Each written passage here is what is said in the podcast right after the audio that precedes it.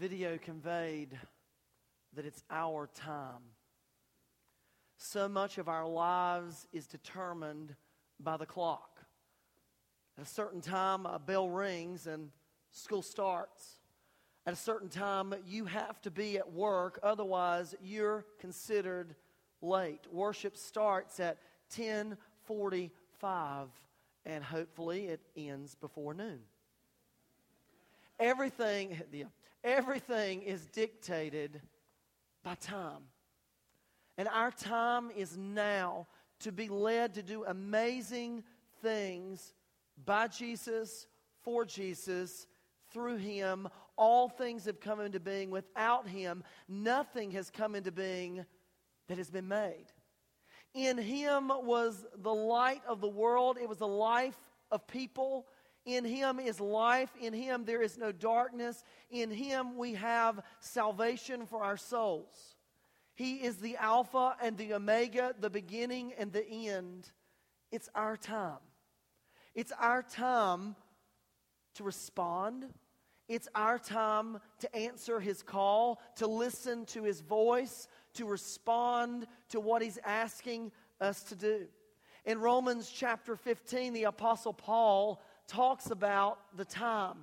It's his time to share the good news of Christ with a people that do not know him. And so often, when we think of missions and we think of going on mission, we think of foreign missions, we think of international missions. But missions can be as simple as beginning in our home. Our homes represent some of the greatest lostness that we can see.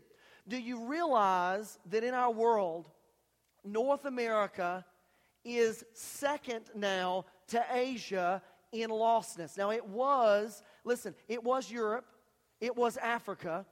Now we are second. North America is second in lostness on the planet. A North America has, listen, North America has more churches than practically anywhere else in the world, yet we've not been able to touch the lostness. Where is the lostness of North America? We like to think, oh, it's on the West Coast, it's in California, it's in Denver, or it's in the Northeast, the North, they're lost because we're the South and we represent the Bible Belt. But I'm going to tell you that lostness is as real here as it is anywhere else in this country. The lostness is not distance from us. The lostness is real and personal to us. Let me just ask you this question How many of you have family members that today you know who are lost? Or you feel that they're lost?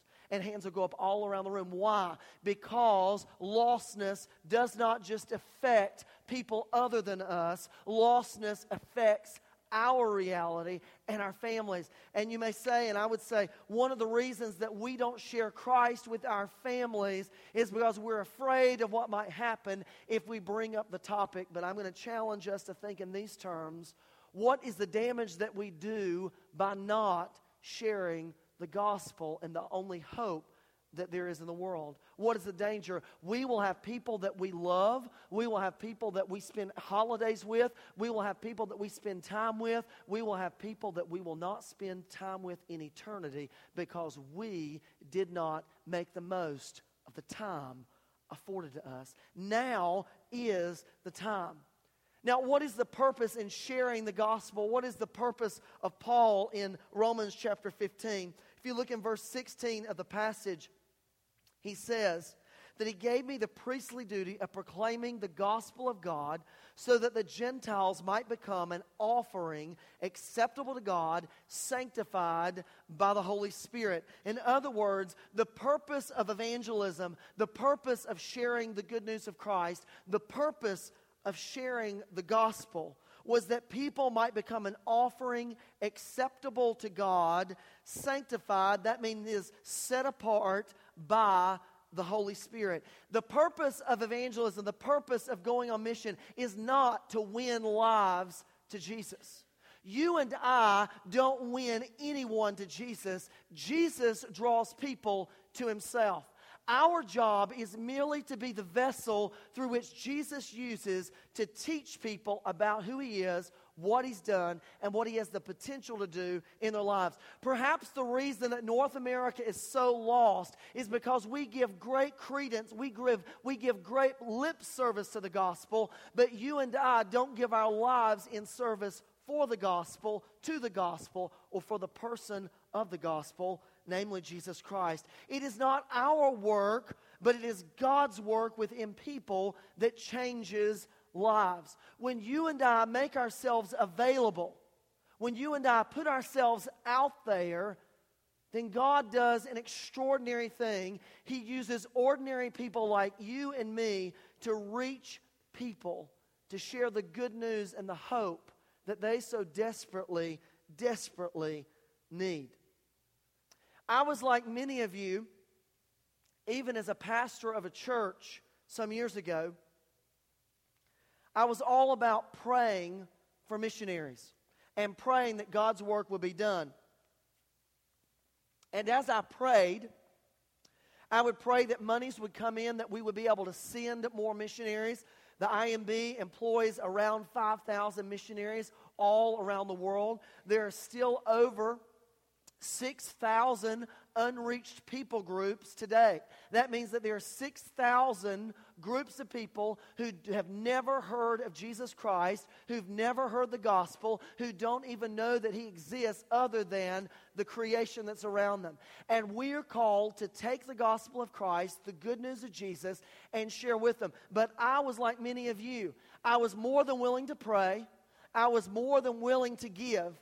I was more than willing to do a missional study. I was more than willing to talk about missions, encourage people to give their lives to missions, as long as me being faithful to missions did not require me to go.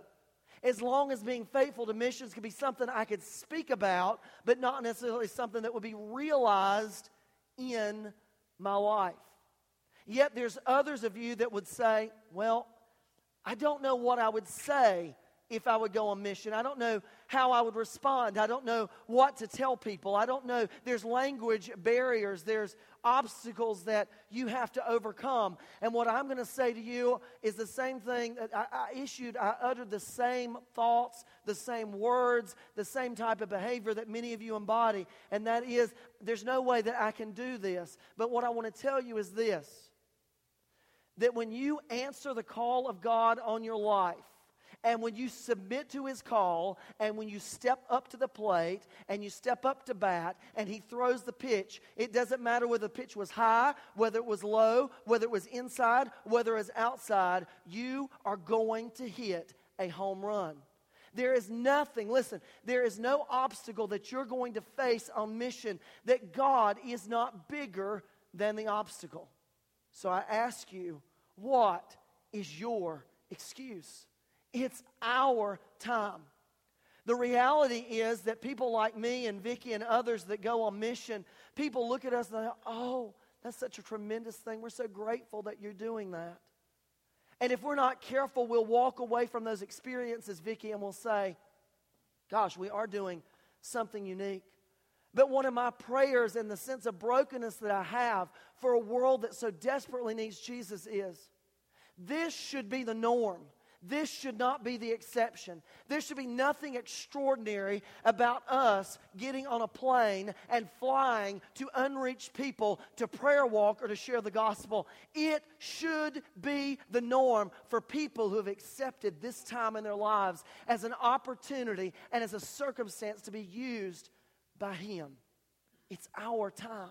There's nothing tremendously great about doing it.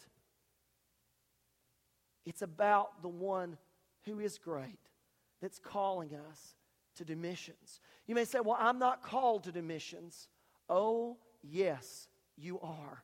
I'm not called to reach people. Oh, yes, you are. I'm not called to share the gospel. Oh, yes, you are. It's our time. It is everybody's job. See, I used to think God specifically calls people to go. And you know, that's a true statement. He does specifically call people to go. Do you know who he calls? The people that have trusted in Christ. Every single person on the face of the planet who has accepted Christ is called to be on mission. My wife reminded me a couple years ago, and it's one of my favorite quotes of hers. She says, Todd, the world, listen, the church, we are either missionaries or we are the mission field. There's two types of people in the world. We're either missionaries or we're the mission field. Are we going to answer God's call on our lives and faithfully discharge our duties that He's called us to? You may say, Well, I don't, I don't feel led to go around the world. That's wonderful. Where do you feel led to serve? Find your place, find your niche, find the people that God burdens you about. Listen, I don't get great thrills after, uh, you know, uh, of doing cold, uh, cold talks, so to speak, or cold turkey talks about the gospel with people that I don't know. When I was sitting at a conference uh, four years ago, the burden of the gospel on my life became realized in water. And, and as I've shared this story uh, a number of times with, with, with different people, my burden was for a physical need that people need to experience. But my burden for that physical need was tapped into a spiritual need of the living water of Christ. And so many people, listen, we will get upset. 4,500 children will die today without clean water. Can you imagine how many are dying? How many people are dying across the world today without the gospel? Without knowledge of who Christ is, without the salvific act, the salvation experience that you and I have experienced? Do you realize that there are thousands and thousands and millions upon millions of people who have not had access to the scriptures or the gospel? Yet I can visit our homes today and I can find multiple copies of God's word, some laying on shelves full of dust because we failed to engage the word that the gospel speaks of. The Great Commission of Matthew chapter 28, verses 18 and 20. As we go out, as we share with the world, we baptize people, we instruct people on how to live. The Great Commission has become the great omission of our lives. We're all about Jesus. We're all about receiving His grace. We're all about His good news.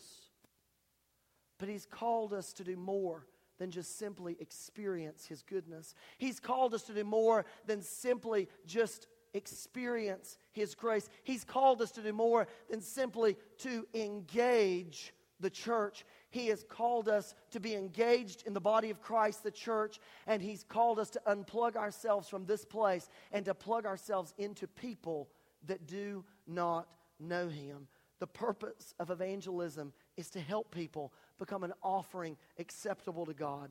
But secondly, the purpose through evangelism is for you and I to share our stories. We need to share our stories. Sharing the gospel is not complicated.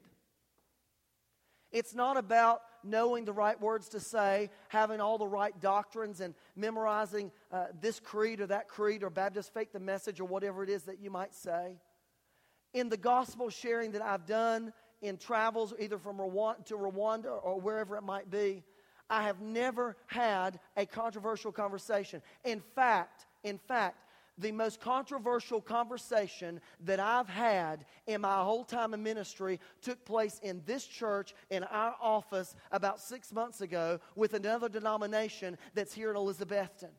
Controversy has no place in the gospel. Controversy is a sign that the enemy is divisive and the enemy is winning. You don't go on mission facing controversy. You go on mission knowing that God has called you, that He's going to sustain you, and He's going to give you the words and the relationships to speak into people's lives. It's not about how, having eloquent prayers or an eloquent speech or an eloquent teaching. It's not about any of that. It's about sharing story about how you have come to Christ, about how Christ has reached down into your life and my life and changed it and made it better, and how your life is flourishing today because you trusted in Christ, because you surrendered your life to Him. It's about your obedience, it's about our obedience to pursue Him, to make Him known. That's the story that you share.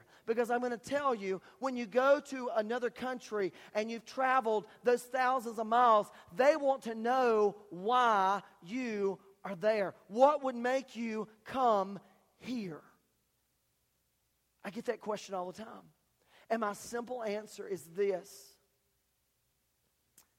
I love the Lord, and God saved me. I was introduced to Jesus, and He changed my life. And what I come here to do is to share with you the story of Jesus Christ, whom you may have heard of, you may have had rumors about. He's not somebody, it's not a story like, like you've read historically, it's not a story like a fairy tale. It's real. It's changed my life, and I've flown all the way over here to tell you about it. Let me tell you something. You have a captivated audience.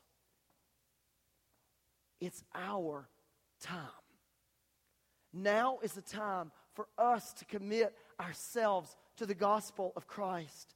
The purpose is to share our story. If you notice in verse 18, Paul would not venture to speak anything except what Christ had accomplished through him in leading the lost to become obedient to God. He did not have a gimmick or a program. What he had was unique to him. What you have is unique to you. What I have is unique to me. It is our story, and ultimately, it is his story about how he's changed the course of our time how He's intersected our lives, how there was a time when we were lost, how there was a time when He was absent from our lives or we, we lived without Him, and now there is a time where we are seeking to pursue Him. We're seeking to make Him known. Now is the time. The purpose of evangelism is to help people become an acceptable offering. The purpose of evangelism is to share our story. And then finally, the purpose of sharing the good news of the gospel, the purpose of evangelism is to create ambition.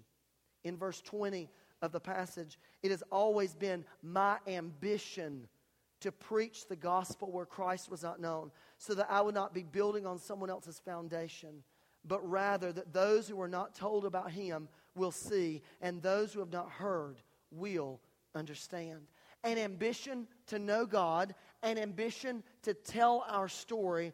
Paul had always, he always had an ambition to preach the gospel of Christ, to make the good news of Jesus known. So whether you're here in Elizabethton, in Carter County, in Northeast Tennessee, in the southeast United States, in this nation, in North America, or the other six continents. Our purpose and our mission is to share the story of Jesus that we have experienced. This week I sat uh, with uh, two people that were uh, having kind of a, a business meeting over lunch. And the purpose of that meeting someone was sharing with the other about, uh, as, as a salesperson, what they needed to do in selling uh, what they were selling. And one of the key components is we have to own. We have to own what we are selling. We can't listen. If I'm trying to sell to you a, a vacuum cleaner, and I come to your door selling a vacuum cleaner, and it's a five or six hundred dollar vacuum cleaner, I can tell you all the things that it does. It works better than any other. It sucks better than a Hoover. It's this, it's that, it's this, it's that. And I can talk all about the accolades of this particular model of a vacuum cleaner. And if you ask me, do you own one? And I say no, the sales pitch has gone out the window. People don't want to know your encouragement. They want to know your experience. They want to know that you own what you're trying to sell. Now you say, Well, I didn't know that we were selling the gospel. Well, actually, you are. You are. You're selling the gospel everywhere you go. Maybe no one's come up to buy it from you. Maybe it's because what you're dealing is not worth buying into. The gospel of Christ is worth, it's not just a commodity. The gospel of Christ, the good news of Jesus, his story has intersected our time, and we must be different. We must boldly accept the challenge and call of God on our lives and share our story of how we've experienced and We say, Well, I have, I have a very vivid past. I have things that are just horrific so does everybody else. You might say, Well, I had an affair one time, and I mean, I, I don't really want to share that story. Listen, you don't have to share all your dirt. All you have to share is His mercy.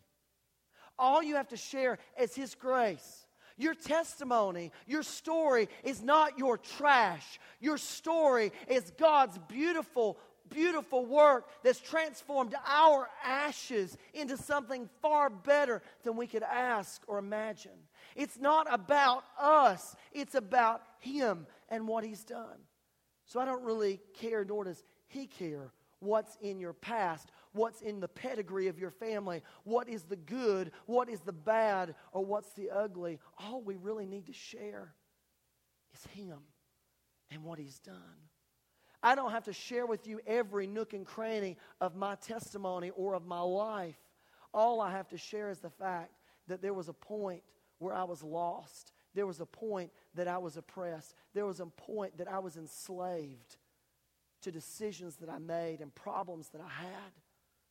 But God who was rich in mercy and kind and compassionate, who knew me before the foundations of the world, who knew me before all creation, reached down in the midst of where I was, did not call me out of the ditch, but reached down in the midst of my ditch, got down with me and wallowed in the ditch with me and set me out of the ditch. And I have my hope set high because of Christ. This morning, in the invitation, I simply ask you to consider two questions. You see, because before you and I can be ambassadors for Christ, before we can go and share with people our story of how God has changed our life, we have to experience, first and foremost, transformation. That is, we've had to come to a point that we have accepted him. And not just, I believe what the Bible says about Jesus. I believe, I, am not talking about that. I'm not talking about, well, I believe he was born on Christmas. I believe he was born of the Virgin Mary. I believe that at Easter he went to, uh, uh, he was crucified and he went to a cross and in three days he was resurrected. I believe that. I believe it is historical fact. Listen, the devil believes such things. I'm talking about belief, not just cognitive belief, but a belief that takes you not only from your mind, but the mind and the heart are one and they are surrendered to Christ. And you say, you've come to the point in your life that you say, you know what? You know what? It's time. It's time for me to get right with the Lord. It's time for me to come. It's time for me to quit hiding. It's time for me to quit quit trying to to look apart or to fix this or to fix that. It, it's time for me just simply come because I've not been good enough to tweak it. I've not been good enough to fix myself no matter what I do or what I say or how I do my hair, how I do my makeup or what clothes I wear or what, what women I surround myself. Nothing, nothing, nothing, nothing is leaving, leading me to be fulfilled. Everything is leaving me or leading me to be empty. And I continue to be empty. And so today you may say, I want to have a fulfilling life in Christ. Now is the time. And so today you may say, I want to be able to share my story with others. I want to be able to tell people how Christ has changed my life. For some of you, that is the invitation for you. You need to experience life change. You need to experience the realness of God. You need to be desperate for Him. You need to be thirsting for Him, as, as the Bible says, as a deer pants for water, so I yearn and I long for Him. We need to be like that, yearning and hungering after God. Still, others of you may be here, and the second point would be this, or the second invitation would be this. You've accepted Christ, you have His story that's leading you, but you have never really come to the realization that you need to share that story. And there are people that are in your workplace, there are people in your family, there are people that you're sitting around in this very room who desperately need to be touched by God. And you are an individual that you know that God wants you to share your story. There may be others here that, that it, it expounds bigger than that, and it's like, you know what? I, I've, I've, I've been a Christian. I've tried to raise my family in a Christian environment. I've always felt like I needed to go on mission. I felt like I needed to, to be involved in mission trips. And I, I, don't, I don't really think that God may be calling me to full time uh, missions, but I think God is, is wanting to be on mission. And the invitation for you is simply this that you would prayerfully consider your role in advancing the gospel where you are and where He has the potential to send you. You go back and you look at the Bible, you look at Abraham and the call of Abram, as I, I went over on, on last Sunday evening, Abram was called to go. He didn't know where he was going to end up, but he went. We don't always know where God is going to lead us. We don't always know how God is going to direct us. But the question is are we going to be faithful to follow Him, to hunger for Him, to yearn for Him, despite what's happening around us? in this time, in this place, our time, the time, the hour has come. Are we going to answer God's call? Is He going to find us faithful? Are we going to be willing to share our story? Will you pray with me? God, as we come into a time of invitation, and Lord, as we respond to the good news of the gospel, so often, Lord, the gospel has been omitted from our lives. It's, it's the great commission, but it's the great omission of our story because we fail on so many occasions to share how you've changed our lives and how you have the potential to change others. Lord, forgive us for being timid. Forgive us for being shy. Forgive us for not being bold for you. But Lord, we come today, and some may say in this moment, in this hour, in this time, that I know, that I know, that I know that I need Jesus. And I know that I know that I know that I've been lost. And today I want to come to Christ. It may be a person praying here today that has already walked an aisle before. It may be a person today that would say that and they've already been baptized. And for all practical purposes, they've looked the part of the Christian faith. They have been a believer in what people perceive them to be, but they've not been a believer in who they have been in Christ. Lord, in this time, in this place, may we be honest, authentic, and transparent. God, where you've spoken and where you're calling, May we answer that call in our lives. May we accept the Lord Jesus Christ. May we pray to receive him and receive him anew. Lord, maybe there's others here that are struggling with a call on their lives, a call to advance the gospel, to share the good news, to share their story with others. Whether that's at work, whether that's at school, or whether that's at home, whether it's here in Tennessee or it's across the world. May someone today answer the call to be on mission. May every person here take up their responsibility and take up their calling seriously. God, may you find this church faithful. And Lord, this is only the beginning of good things, of your blessing, of your calling, and of our faithfulness. Lord, lead and guide us during this invitation as we invite people to come to Christ, as we invite people to join you in your work on mission, as we invite people to join and be a part, an integral part of First Baptist Church. This is our time a time to receive, a time to respond, a time to get up and go. And in Christ's name we pray. Amen.